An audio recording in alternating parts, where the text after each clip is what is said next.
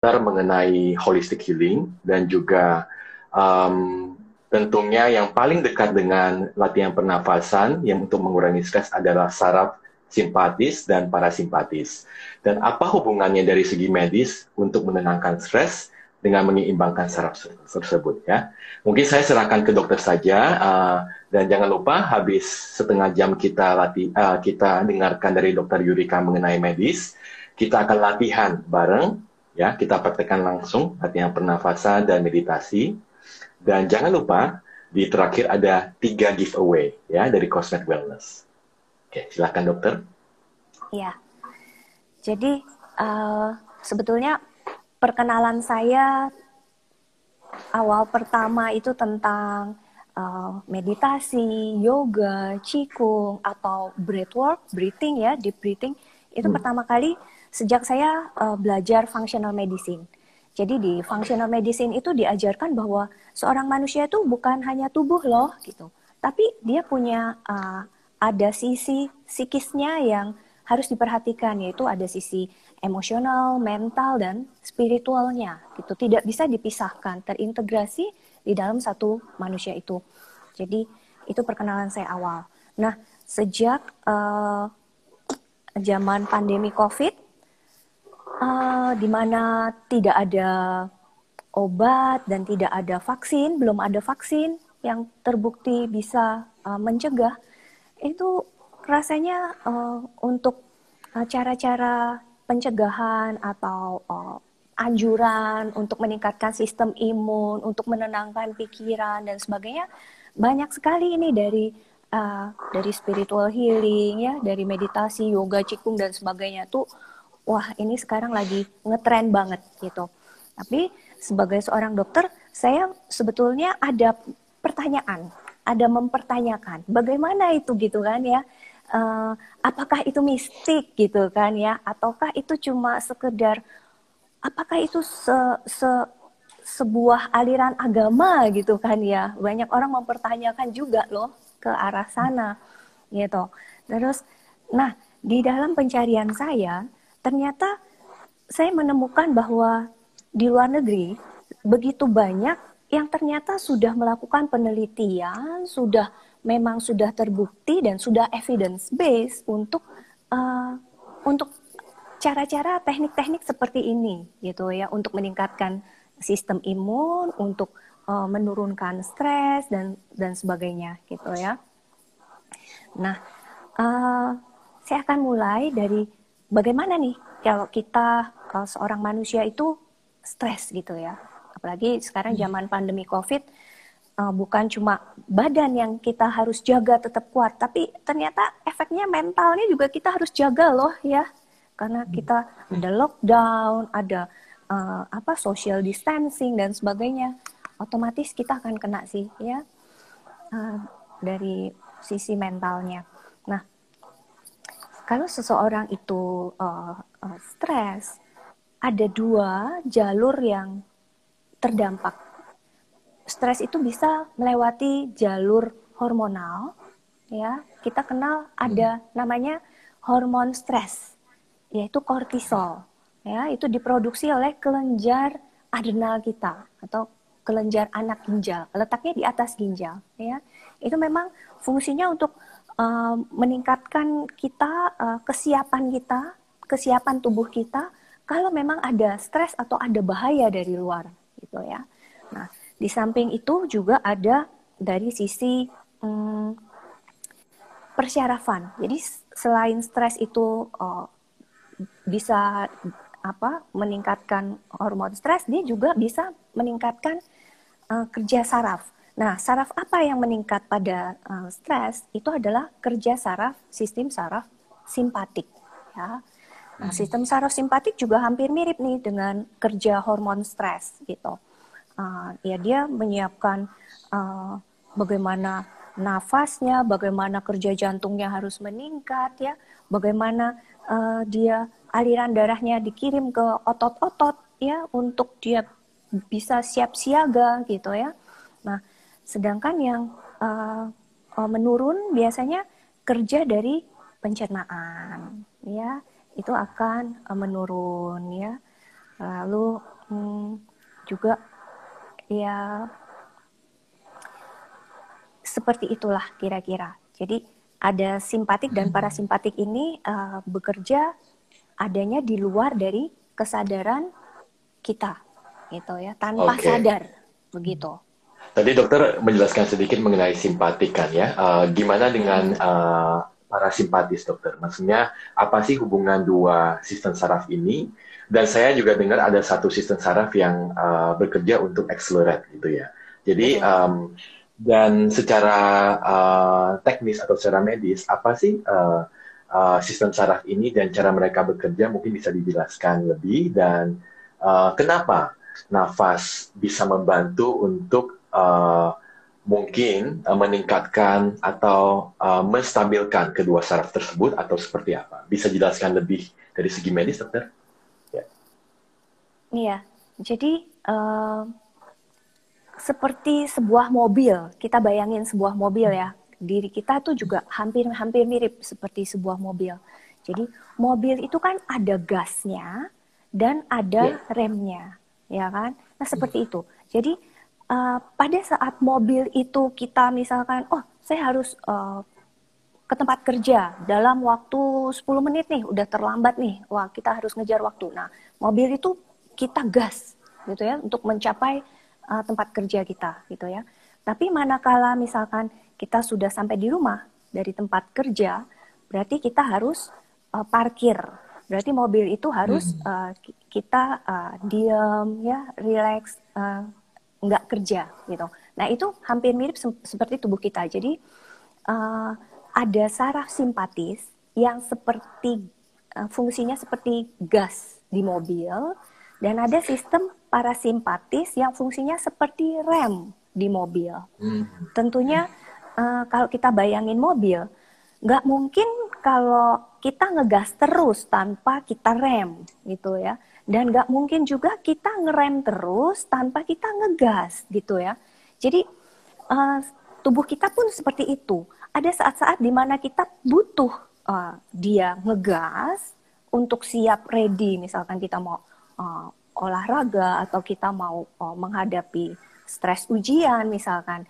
Tapi ada saat-saat kita butuh ngerem, kita butuh rileks, kita butuh santai, kita butuh istirahat gitu ya, butuh tenang, karena ya kita memang butuh keseimbangan antara sistem saraf parasimpatik dengan simpatik. Nah di kejadiannya di kehidupan kita sehari-hari, apalagi di dalam pandemi COVID seperti ini, saraf simpatik kita itu terlalu overload. Jadi kita tuh seperti ngegas terus, kurang remnya. Nah, ujung-ujungnya memang belum ya, lama-lama ya, dokter. Remnya belum ya. Iya, betul.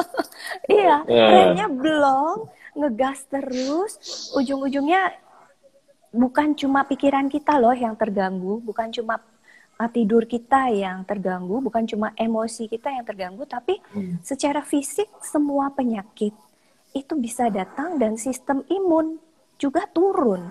Bukannya kita pengennya kan COVID kita imun sistem kuat gitu ya, tapi ternyata dengan kita ngegas terus, sistem simpatik kita ini tegang terus, imun sistem kita malah jadi turun gitu. Nah, terkait dengan sistem parasimpatik, ternyata memang ada satu saraf parasimpatik yang merupakan saraf terpanjang, Mas Edwin, gitu. Wow. Saraf terpanjang yang ada di tubuh kita, gitu.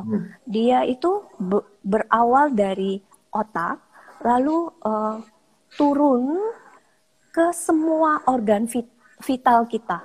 Jadi mulai dari leher, pita suara, paru-paru, jantung, liver, usus kecil, usus besar, itu dipersyarafi oleh sistem saraf parasimpatik ini. Namanya adalah nama khusus nervus vagus. Ya, namanya adalah nervus vagus atau vagus nerve ya, kalau bahasa Inggrisnya. Itu merupakan saraf kranial ke-10 gitu.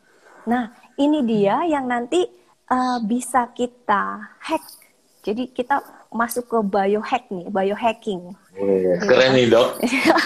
Keren hacker ya. Nih hacker. Hacker buat tubuh kita sendiri.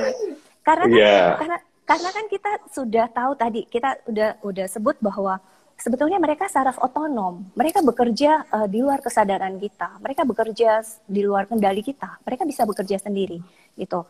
Tapi kita ternyata bisa loh mempengaruhi sistem saraf otonom ini. Kita bisa mempengaruhi nervus vagus ini. Salah satunya ya nanti yang diajarin sama Mas Edwin ini, breathing, deep breathing gitu. Tapi selain dari deep breathing, itu memang ada cara-cara lain lagi, Mas Edwin, yang bisa kita bantu untuk mengaktifasi parasimpatis. Kita mengaktifasi nervus vagus, jadi kita supaya lebih rileks, lebih santai, sistem imun juga meningkat, banyak. Jadi pertama, kita bisa dengan mandi air dingin, Mas Edwin. Atau kalau bukan mandi air dingin, bisa dengan menyelupkan atau merendam wajah di air es atau air dingin. Itu memang sudah evidence based. Iya, iya. Dokter, aku cerita sedikit ya, mungkin supaya lebih. Kemarin aku kan baru dari Bogor ya, kan itu dingin banget ya dok. Nah, ada ngajarnya malam gitu, terus harus mandi dong dengan air dingin.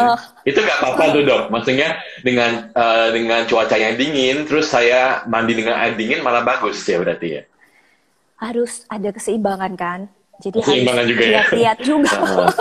Harus lihat-lihat juga keadaan kita. Nanti jangan-jangan keadaannya udah dingin, anginnya dingin, terus mandi air dingin, nanti masuk angin lagi ya. Gitu. Terus selimutnya tipis lagi dong. Filmnya tipis lagi. Jadi silakan dok, lanjutkan dok. Intermezzo doang. Iya. Jadi kalau mandi air dingin atau apa, memang kita harus lihat-lihat ya situasi badan kita seperti apa.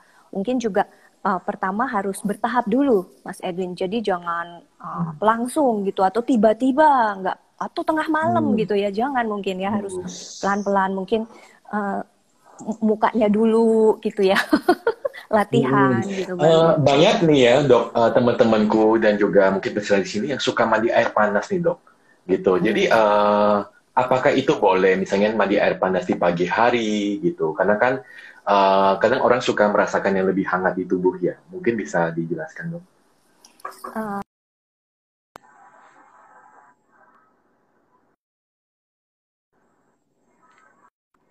Ya air panas. Mungkin awalnya bisa pakai air panas dulu, lalu diakhiri dengan air dingin. Tubuh kita dulu ya, penyesuaian tubuh kita dulu ya, waktu kita guyuran pertama itu loh, guyuran pertama, mungkin kita bisa pakai air hangat, terus setelah kita nyaman dengan air, mungkin juga suhu tubuh kita juga agak turun, mungkin terakhir kita bisa kasih dengan air dingin, gitu. Bertahap, sampai akhirnya kita bisa beradaptasi, mulai dengan benar-benar semua air dingin gitu. Misalnya kalau lagi emosi ya dokter ya, lagi panas ya, dicocolin dulu air dingin, dikasih es ya, habis itu baru guyur air dingin gitu ya dok ya? Iya, betul. Iya, benar banget. Ya, ada tipsnya kan, bisa kita pakai buat sehari-hari. Oke, silakan lanjutkan tips kedua. Nah, tips kedua adanya di daerah leher kita ya. Jadi nervus vagus itu kan mempersyarafi daerah leher ya. Pita suara. Jadi kita bisa mengaktifkan nervus vagus dengan mempergunakan pita suara. Dengan cara apa? Menyanyi. Karaoke, aku suka tuh dok. Menyanyi. Lalu bersenandung, humming. Jadi kalau mungkin Mas Edwin suka nggak ngajarin untuk ada mungkin humming atau bersenandung atau om atau apa? Pasti. Mungkin ada mantra-mantra tertentu yang bisa diucapkan. Saya lebih suka ajak peserta karaoke, dokter. Karaoke. Gitu. Jadi karaoke. habis ini latihan, pergi makan, terus karaoke. Aduh, tapi banget juga, ya. Iya, terus tapi kadang saya juga pakai humming juga sih ya, om paling banyak ya. kan itu kan suara alam, universe. Nah, itu ternyata ada hubungannya dengan tubuh kita, gitu ya. Ada hubungannya dengan sistem parasimpatis. Lalu selain itu berkumur di tenggorokan. Jadi mungkin waktu kita mau minum, kita bisa berkumur dulu tuh. Berkumur yang dalam dan agak lama, setelah itu baru kita telan. Berkumur lagi, agak lama baru kita telan. Itu salah satu cara juga berkumur. Lalu ada juga kayak mengaktifkan kayak refleks muntah. Atau kalau bahasa Inggrisnya gag refleks. Jadi misalkan kalau kita sikat gigi tuh, kan suka kalau kesodok sedikit kan kayak oh gitu ya. Nah itu juga bisa kita pakai untuk bisa meningkatkan aktivasi nervus vagus. Lalu apalagi meditasi, yoga. Ini Mas Edwin ahlinya deh. Thank you dokter, sama-sama ya kita belajar ya dok ya. Tapi yang kedua itu menarik tuh dok, yang kita kayak mengeluarkan suara seperti mau seperti memuntah ya. Tapi jangan dilakukan terus-terusan ya. Pas ngomong sama orang ntar kita seperti itu, wah ini kurang ajar ini. Di kamar mandi aja ya. Oh iya, makanya kadang kalau kita lagi gosok gigi tuh suka kayak kalau terlalu dalam, kayak aku kan suka. Kalau di yoga itu ada pembersihan Jalaneti ya, termasuk salah satunya pembersihan lidah. Karena kan kita kan biasa cuma membersihkan gigi, tapi lidah itu kan kita mesti dibersihkan dulu kan. Nah di yoga itu ada filosofis atau zaman dulunya praktek membersihkan lidah gitu dengan pakai ada satu alat gitu. Tapi kalau misalnya dibawa terlalu masuk, kadang suka kita feelnya mau muntah gitu kan. Nah itu menurut ilmu medis itu membantu untuk mengaktifkan saraf parasimpatis berarti ya. Betul banget, iya betul. Iya. Lanjut dong tips ketiga kalau ada. Iya.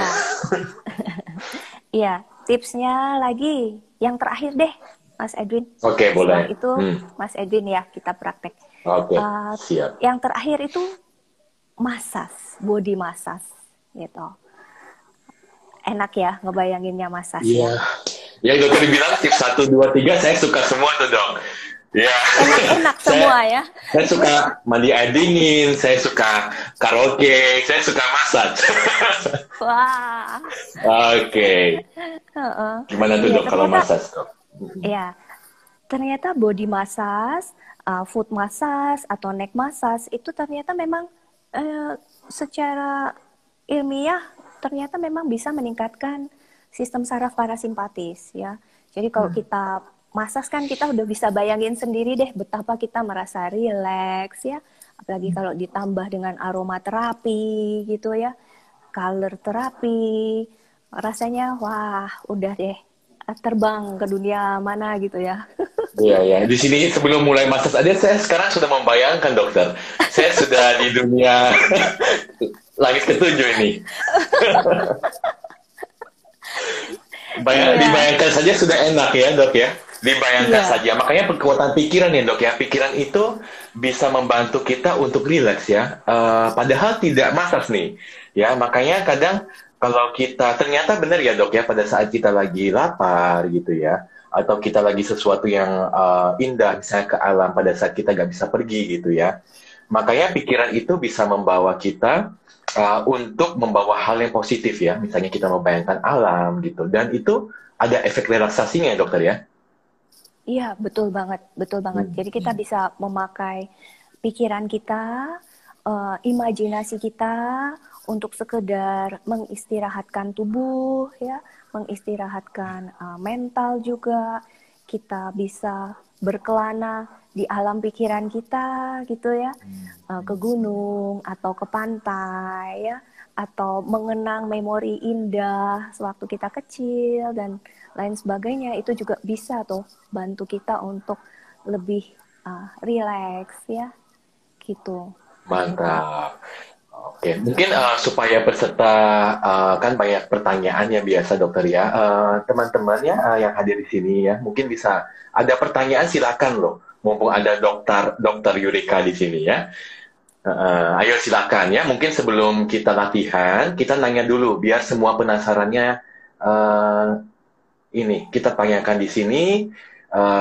Silakan kita tunggu beberapa saat ya dokter ya. Ya mungkin ada yang mau bertanya. Iya. Sambil intermezzo ya dokter ya. Ini sambil semua mikirin ini. Saya kan kemarin baru ngajar sound healing nih dok. Kayak ini juga suara ini juga membantu gitu. Menarik loh. Saya nih ketemu singing bowl ini di India. Pengen banget belajar gimana sih caranya mempergunakan nothing coincidence ya dok ya, kita ketemuan. Wow, nothing coincidence. Luar biasa deh. Iya, ya kalau di meditasi gitu kan sebenarnya banyak teorinya ya, tapi kan praktikalnya itu kita mungkin teman-teman bisa sambil bertanya ya, silakan bisa list pertanyaan di sini sambil saya ngobrol-ngobrol. Jadi ngobrol kita dokter. Jadi di meditasi itu ada juga banyak objek meditasi misalnya kan, salah satu nafas. Nafas itu yang ntar kita akan bawa dan itu yang paling awam dan paling bisa diterima semua orang gitu kan. Karena kita sehari-hari itu sudah bernafas dan tinggal bawa mindfulness-nya saja, kesadarannya pada nafas, itulah makanya namanya banyak mindfulness meditation. Okay. Nah, ada juga objek yang lain misalnya visualisasi yang tadi dokter kita ngobrol ya. Kita memvisualisasikan kita pergi ke alam. Misalnya yang suka pantai, kita ke pantai. Yang suka gunung, kita ke gunung gitu. Ini salah satu teknik juga untuk meditasi, teknik visualisasi. Dan terakhir itu ada juga teknik yang ketiga sebenarnya, teknik fisik ya, sensasi fisik. Jadi kita merasakan fisik kita, merasakan dari puncak kepala sampai ke jari kaki. Dan teknik yang keempat itu suara, yang sound healing ini dok. Nah, tapi semuanya ini mau kita mau suara, mau nafas, mau sensasi maupun mau visualisasi, intinya sama. Kita mengamati tanpa menganalisa dan kita menerima perubahan yang terjadi. Nafas pada saat kita mengamati, kadang nafas bisa panjang, pendek, panjang, pendek, panjang, pendek. Visualisasi pada saat kita ke alam. Kalau kita mengamati alam ke gunung, dan kita bisa berubah gitu, dari kita ke pohon, kita kemana, tiba-tiba kemana lagi, apalagi kalau teknik visualisasi ya, itu bisa ke langit ketujuh. Dan sensasi fisik juga sama. Bener kan ya dok ya? Apalagi yang suka imajinasi, yang kerjaannya apa ya, komikus misalnya, orang-orang kreatif itu, wah itu udah sampai ke langit ketujuh biasa kalau saya guide. Nah, kalau yang ketiga itu fisik. Pada saat kita mengamati fisik, kadang ada yang ngerasa juga, ini kok ada getaran, ini kenapa panas. Tapi itu tidak akan abadi di satu tempat. Hari ini kita di sini, besok kita praktis di sini, gitu. Semua berubah, keep changing. Gitu. Sama dengan suara. Misalnya seperti itu ya, mungkin teman-teman bisa dengarkan sekali.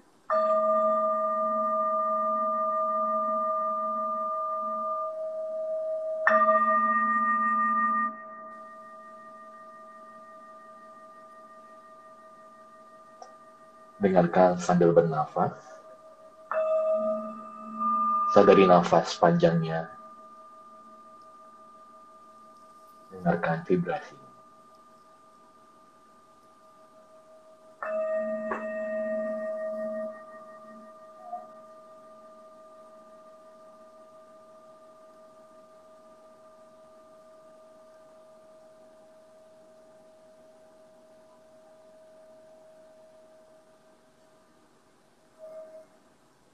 Nah, suara sendiri juga mengandung vibrasi ya, dokter ya. Mengandung vibrasi dan ada perubahan pada saat mendengarkan sound gitu. Ini yang nyambung pada saat kita latihan nanti. Kenapa saya bawa topik ini? Karena banyak sekali dokter yang bertanya kepada saya, apa sih teknik meditasi yang paling benar dan paling cepat gitu kan? Soalnya apapun itu holistic healingnya, kita yang penting proses ya dokter ya. Saya percaya juga dokter, percaya kalau misalnya di medis juga proses ya. Sesuatu yang ekstrim itu mengandung ego ya dokter ya. Nah, dari sana kenapa saya menjelaskan ada beberapa teknik meditasi, ada nafas, ada visualisasi, ada sensasi, dan juga suara, karena tidak ada teknik yang paling bagus. Karena tiap manusia itu unik.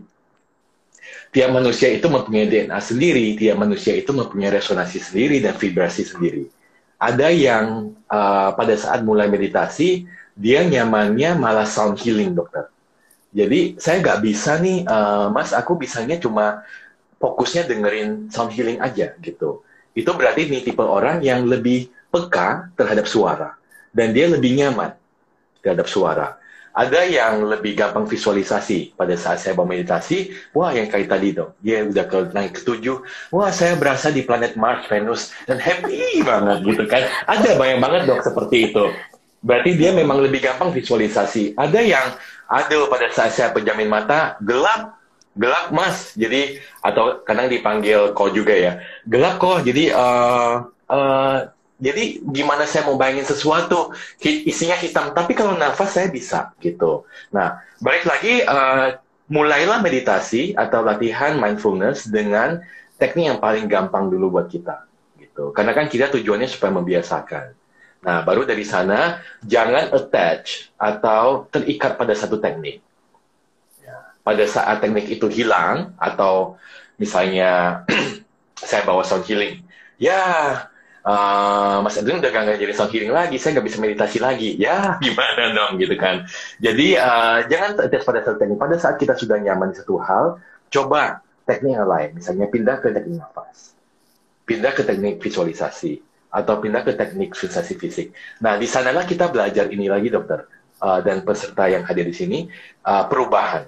Jadi tidak ada sesuatu yang abadi, dan semua pasti berubah. Di sanalah kita belajar untuk beradaptasi pada suatu teknik atau objek meditasi untuk diaplikasikan di kehidupan nyata.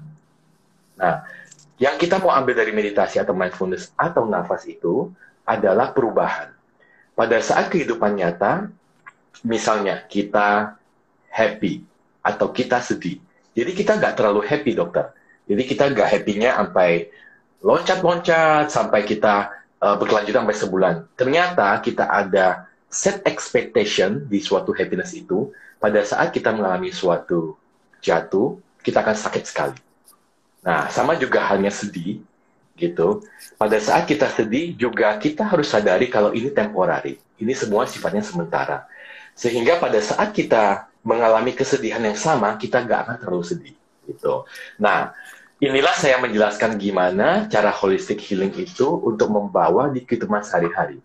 Nyambung ke tadi dokter, ini bukan berhubungan dengan magic atau mistis, tapi ini berhubungan dengan kehidupan nyata. Karena saya practice meditation sudah 10 tahun. Waktu itu dulu saya banker dok, saya awalnya banker. Nah, karena yang saya sharing selama ini berdasarkan pengalaman pribadi gitu. Dari itulah saya merasa passionate untuk menjelaskan ke teman-teman, tidak perlu untuk mempunyai suatu misalnya belajar sampai kemana gitu, sampai kamu bisa meditasi gitu. Yang penting punya keyakinan dan paling penting mengalami sendiri. Ya, praktis tiap hari mengalami sendiri. Dulu teknik meditasi membantu saya untuk menyeimbangkan kehidupan sibuk saya dok. Jadi dulu itu bekerja 24 jam tidak stop. Meditasi yang membantu saya untuk membawa parasimpatik itu, ya, yang dari segi untuk semakin tenang, dan akhirnya saya tahu dan mengenal diri saya sendiri secara nyaman. Nah, pada akhirnya teknik holistic healing, ada yang teknik yoga, ya, qigong, ya, atau banyaklah ya dari jenis yoga, pernafasan, meditasi, atau apapun itu, sound healing bagian dari meditasi. Semua itu membantu kita untuk menjaga keseimbangan, ya. Kalau mungkin dokter pernah dengar kata enlightenment gak dok? Tercerahkan dok. Oh iya, tapi sepenangkapan saya enlightenment itu kayak tinggi sekali atau hampir jadi dewa. Nah itu yang salah enggak? Gak ada yang benar, gak ada yang salah kan? Ini semua persepsi, tidak ada yang benar dan tidak ada yang salah. Ini semua berdasarkan pengalaman pribadi dokter. Pengalaman saya. Di yoga itu kan ada 7 tangga ya, sampai terakhirnya samadhi atau moksha atau enlightenment.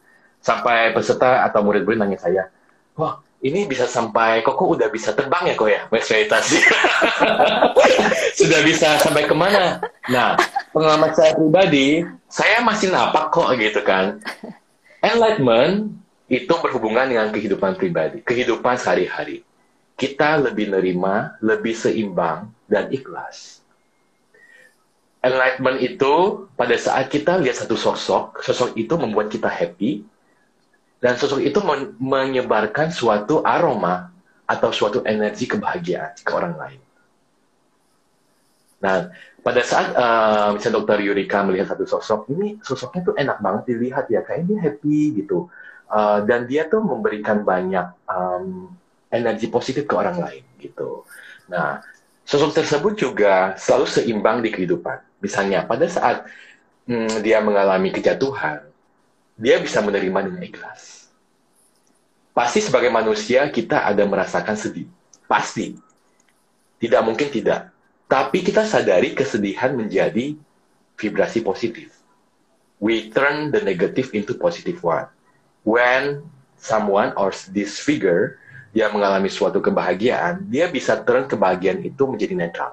Nah, pengalaman saya pribadi, enlightenment itu seperti itu, wow, di kehidupan nyata. Wow, itu sesuatu yang rasanya semua kita perlu pelajari ya, Mas Edwin, untuk menjadi apa ya, lebih punya ketahanan mental ya kayaknya ya, yes, dan lebih punya ketidakterikatan gitu ya kayaknya ya. Jadi akan lebih, menurut saya akan jauh lebih stabil sebagai seorang manusia gitu ya. Ya tanpa keterikatan gitu, tanpa terbawa emosi yang terlalu ekstrim gitu ya. Ya, bagus. Ya, benar sekali, dokter.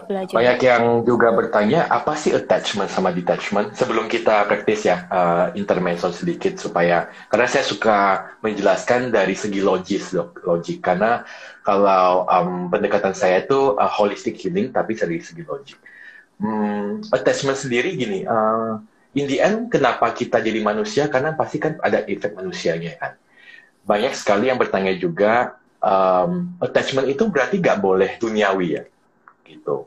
Gak boleh kita, berarti makin lama kayak Mas Edwin makin meninggalkan duniawi dong. Oh tidak, tidak seimbang. Kenapa ada badan dikasih Tuhan? Kenapa ada 7 cakra kalau di yoga? Kan ada duniawi sama spiritual. Berarti Tuhan itu mau kita seimbang, gitu. I've seen a lot of people like come terlalu, yang tadi, ke langit ke-7. It's too hallucination. Jadi, it's all about, oh, saya tidak perlu ini, saya tidak perlu ini, gitu kan. Tapi kita makan apa? Bener gak kan? Ada juga yang terlalu duniawi, sehingga spirituality-nya perlu dibalancekan, gitu. Nah, di mana konsep enlightenment ini adalah seimbang antara duniawi dan juga spirituality, gitu. Nah, pada akhirnya, kita manusia masih perlu mencari pencaharian, gitu.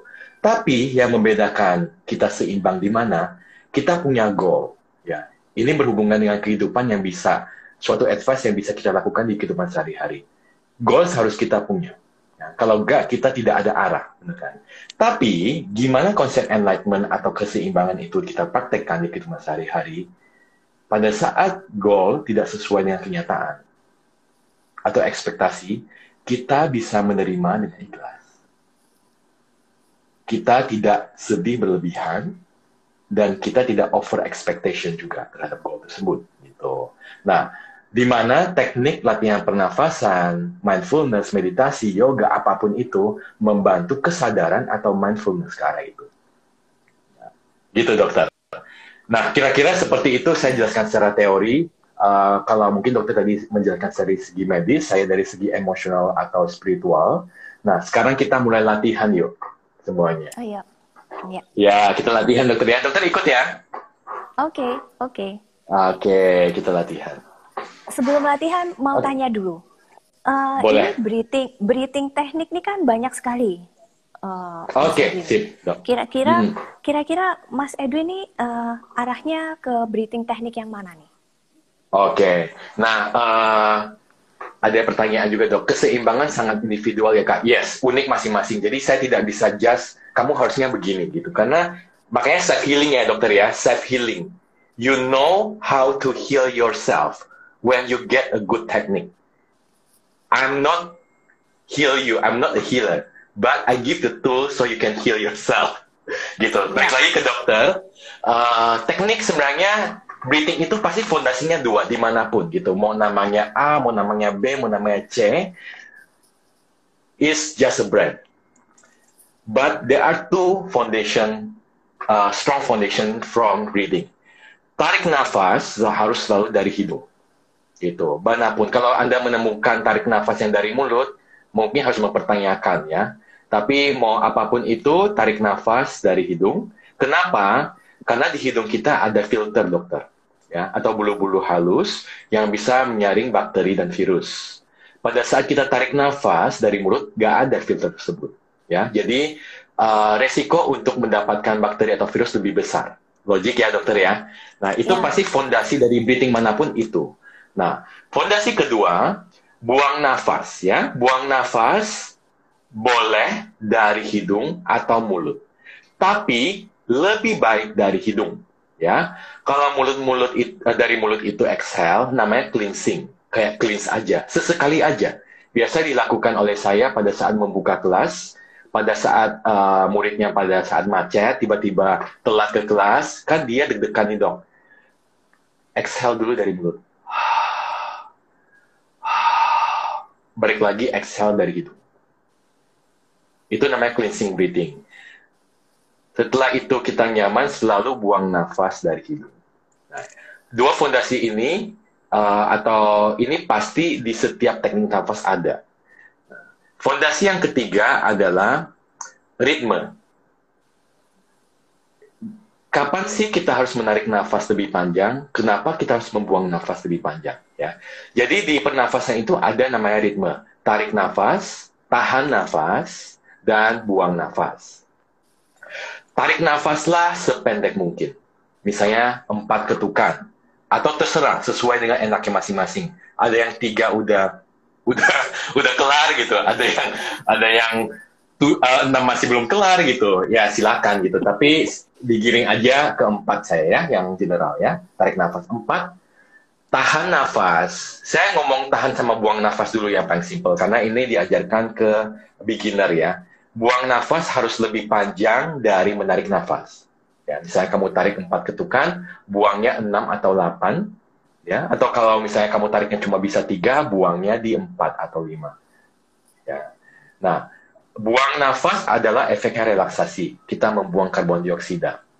Ya, jadi exhale harus lebih panjang daripada inhale. Ini fondasi yang ketiga. Okay. Dan jangan salah, bukan berarti karbon dioksida itu tidak penting. Tapi kita perlu dua-duanya. Kita perlu keseimbangan, always about balance. Oksigen dan karbon dioksida. Okay. Nah, pada saat exhale, kita sebaiknya panjang.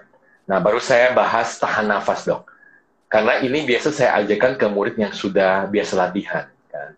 Karena boro-boro ya dokter ya, saya ajar tahan nafas, buang nafasnya aja biasa masih, tarik nafasnya masih di pernapasan dada gitu. Jadi biasa step by step gitu. Tahan nafas itu sebenarnya itulah yang harus atau lebih better paling lama. Kalau bisa, kalau misalnya kalian bisa tahan sekitar 30 second sampai 2 menit itu bagus banget ya.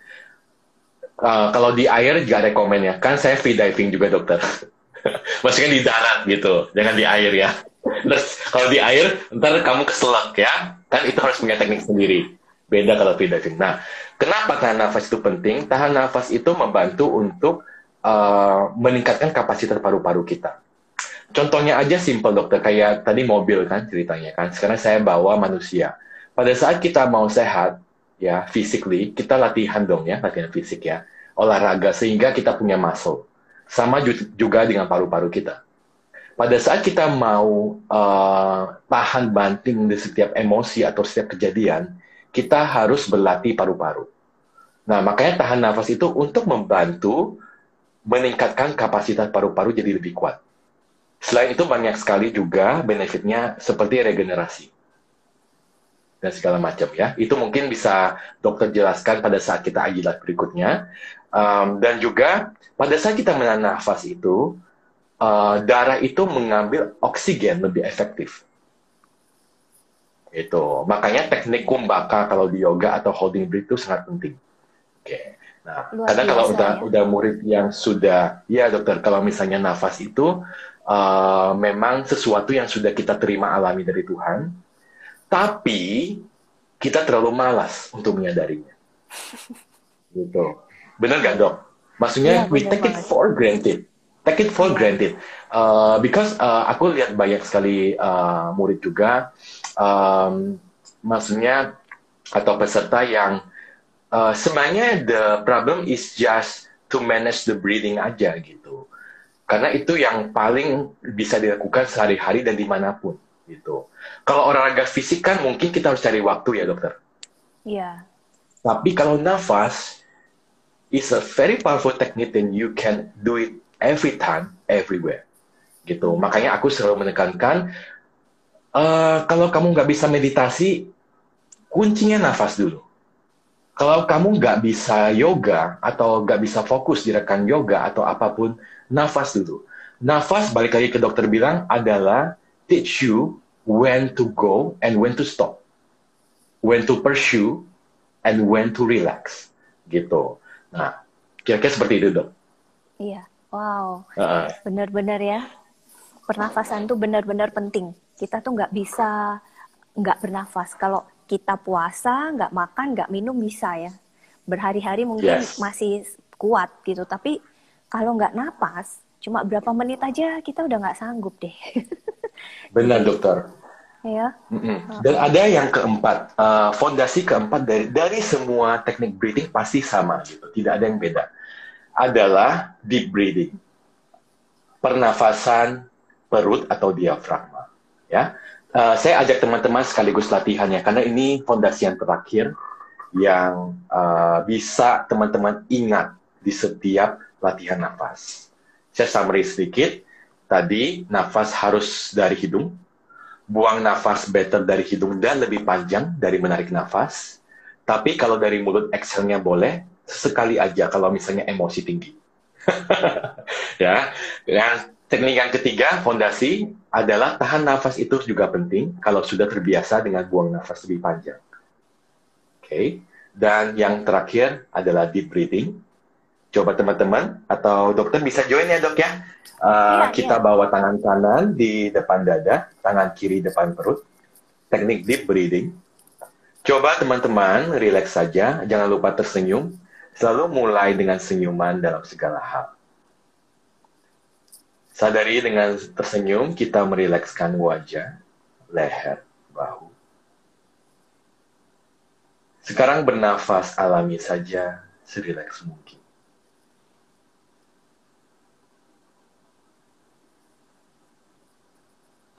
Dan mulai sadari pergerakan di tangan kanan dan kirinya. Sadari apakah bagian dada yang signifikan naik duluan. Apakah perutnya lebih naik duluan? Sadari beberapa saat. Dan sadari juga apakah nafas keluarnya lebih panjang?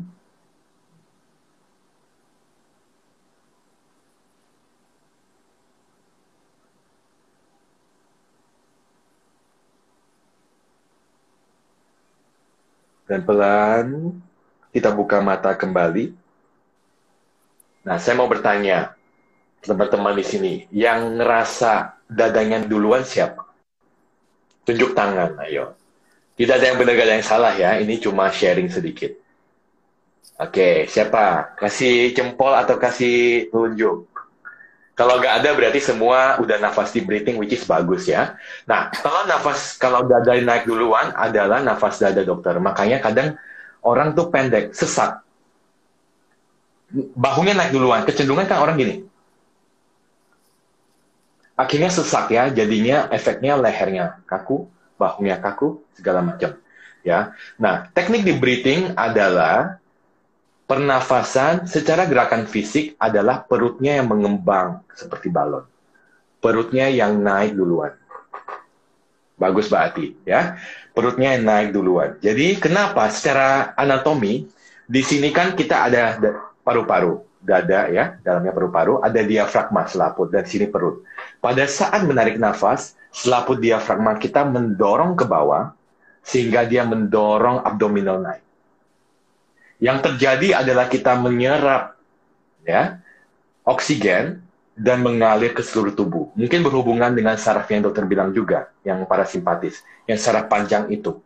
Makanya kita bisa mengalirkan ke seluruh tubuh. Pada saat membuang nafas, diafragma kita naik dan perut kita mengempis. Nah, memang apalagi yang sudah terbiasa dengan nafas dada, pada saat saya sharing ini, aduh susah ya, karena habit. Kita sudah melakukan ini 30 tahun, 40 tahun, 50 tahun malah, ya untuk mengubah mana bisa sekali sih. Nah, makanya saya bilang, gak usah pada saat formal breathing aja, nafas itu bisa dilakukan dimanapun. Ya, pada saat kita lagi masak, atau lagi kerja, ingat, deep breathing. Give your time, 1 to 2 minutes, back to deep breathing. Lama-lama kita punya memori, lama-lama akan ingat, dan secara alami kita akan balik lagi ke deep breathing. Kapanpun. Jadi bukan menjadi formal breathing lagi. Akan menjadi bagian sehari-hari kita. Nah ini fondasi yang terakhir dokter. Ya, fondasi yang terakhir, jadi menjawab pertanyaannya dokter ya. Jadi 4 fondasi ini merupakan fondasi yang harus diingat pada saat latihan pernafasan.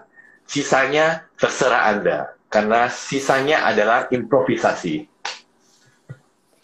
Berarti kalau kebiasaan itu pakai nafas dada, kan kita nafas tuh nggak sadar kan, tanpa kita sadari dan kita nggak kendalikan. Kalau kita sekarang sudah sadar bahwa, oh ternyata saya biasanya pakai nafas dada nih, berarti udah mulai harus latihan ya, Mas Edwin ya? Yes, yes. Harus mulai banget. Mungkin 1 menit, 2 menit dengan kesadaran kita atur nafas, menjadikan nafasnya nafas di perut ya, gitu ya. Benar sekali, ya. Mungkin dokter banyak ketemu juga banyak pasien seperti itu ya, dok ya.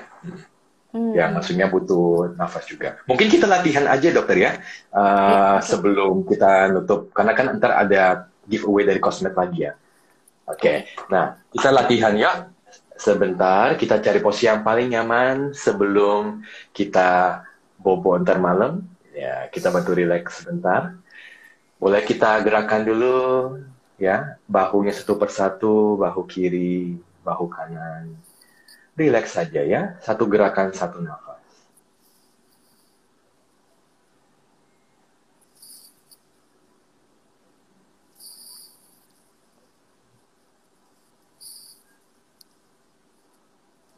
Oke, cukup. Bawa bahunya ke belakang, panjangkan punggungnya. Silakan duduknya boleh di lantai, di ranjang atau dimanapun, yang penting punggungnya tegak. Mulai pejamkan kedua mata Anda. Sadari kembali nafas alami yang mengalir. Mulai bawa ke deep breathing, pernafasan perut, di mana pada saat Anda menarik nafas, sadari perutnya mengembang perlahan. Pada saat Anda membuang nafas, sadari perutnya mengempis perlahan. Bersama kita tarik nafas. 2, 3, 4. Exhale. 2, 3, 4, 5, 6. Inhale. Bisa tambah dengan senyuman. And exhale. 2, 3, 4, 5, 6. Tarik nafas, bawa udara positif, energi baik ke dalam nafas Anda. Dan buang nafas, lepaskan semua rasa cemas, keluar dari tubuh Anda. Lakukan 4 set nafas deep breathing lagi. Dan sadari tubuh dan pikiran lebih rileks 2 kali dari sebelumnya.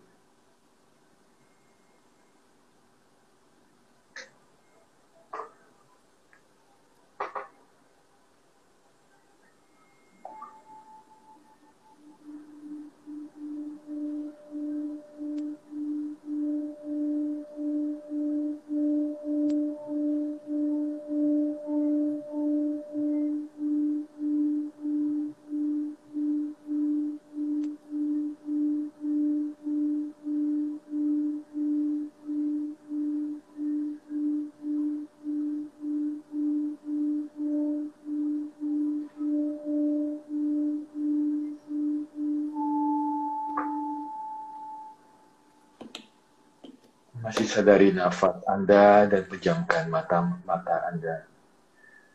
Sadari tubuh fisik Anda semakin ringan. Sadari pikiran Anda semakin tenang.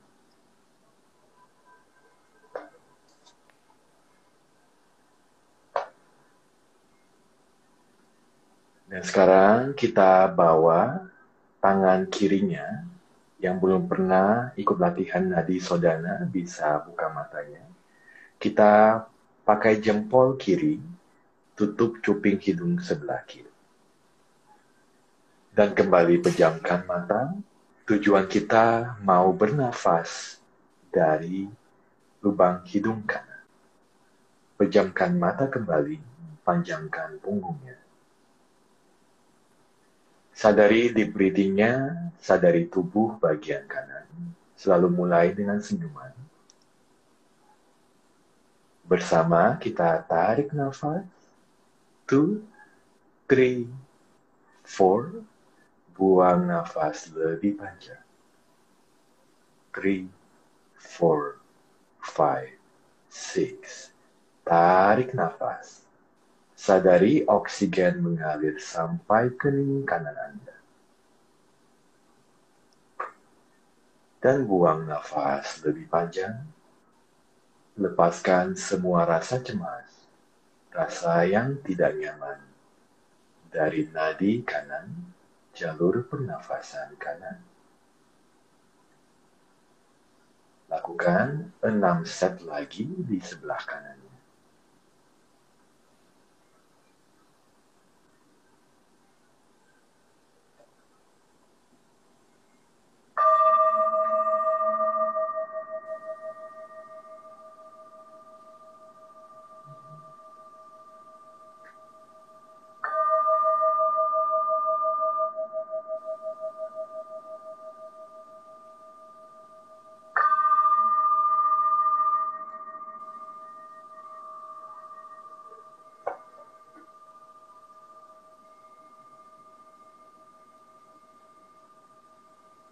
Apabila ada yang merasa tubuh fisik yang kaku di bagian kanan, amati saja bagian tersebut dan alirkan nafas keluar ke bagian tersebut. Trust that grief can heal.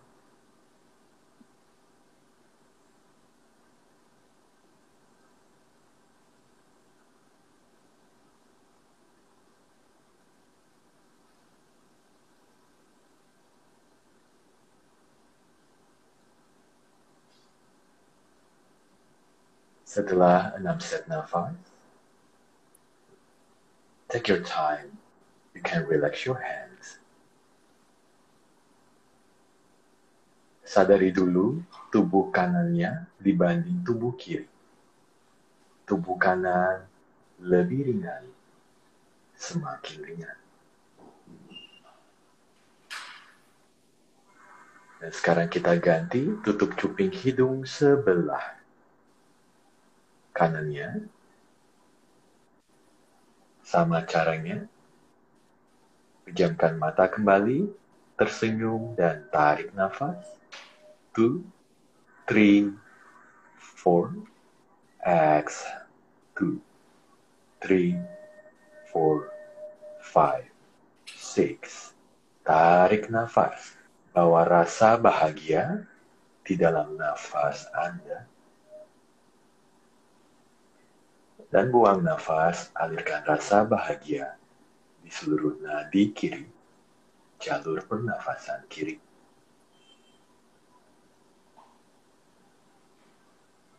Lakukan 6 set di sebelah kiri. Amati bagian tubuh kiri yang perlu kita sembuhkan atau rilekskan. Bawa udara lembut, rilekskan, terima, let it be.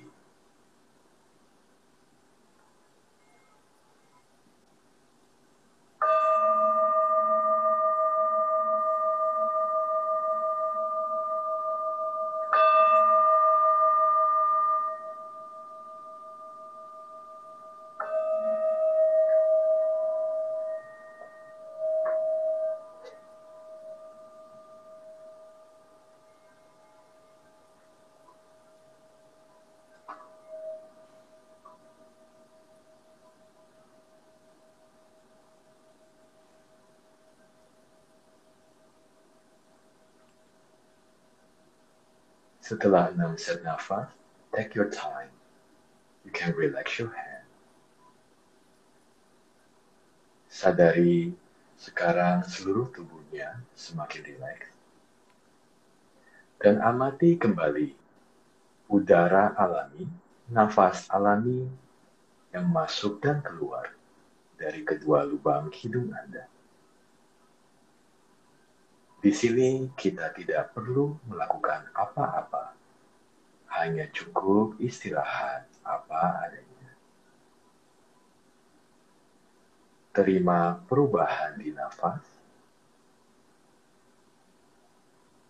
and let it go.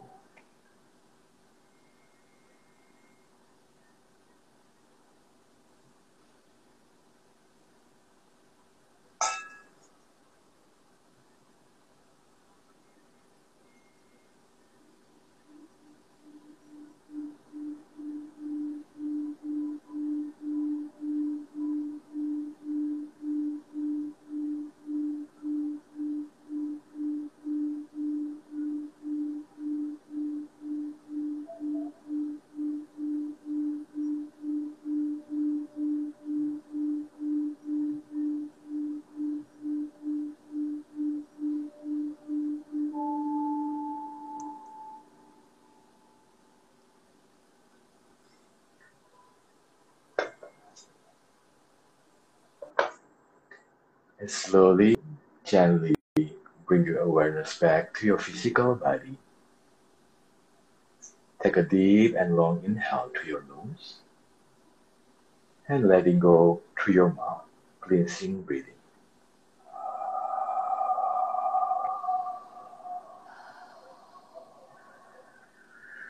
Take another deep inhale to your nose, letting go completely through your mouth.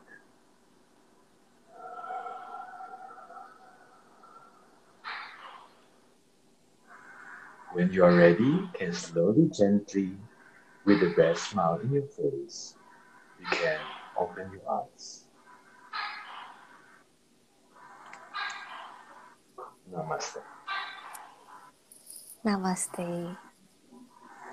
Ya, terima kasih banyak. Makasih dokter, makasih mulai.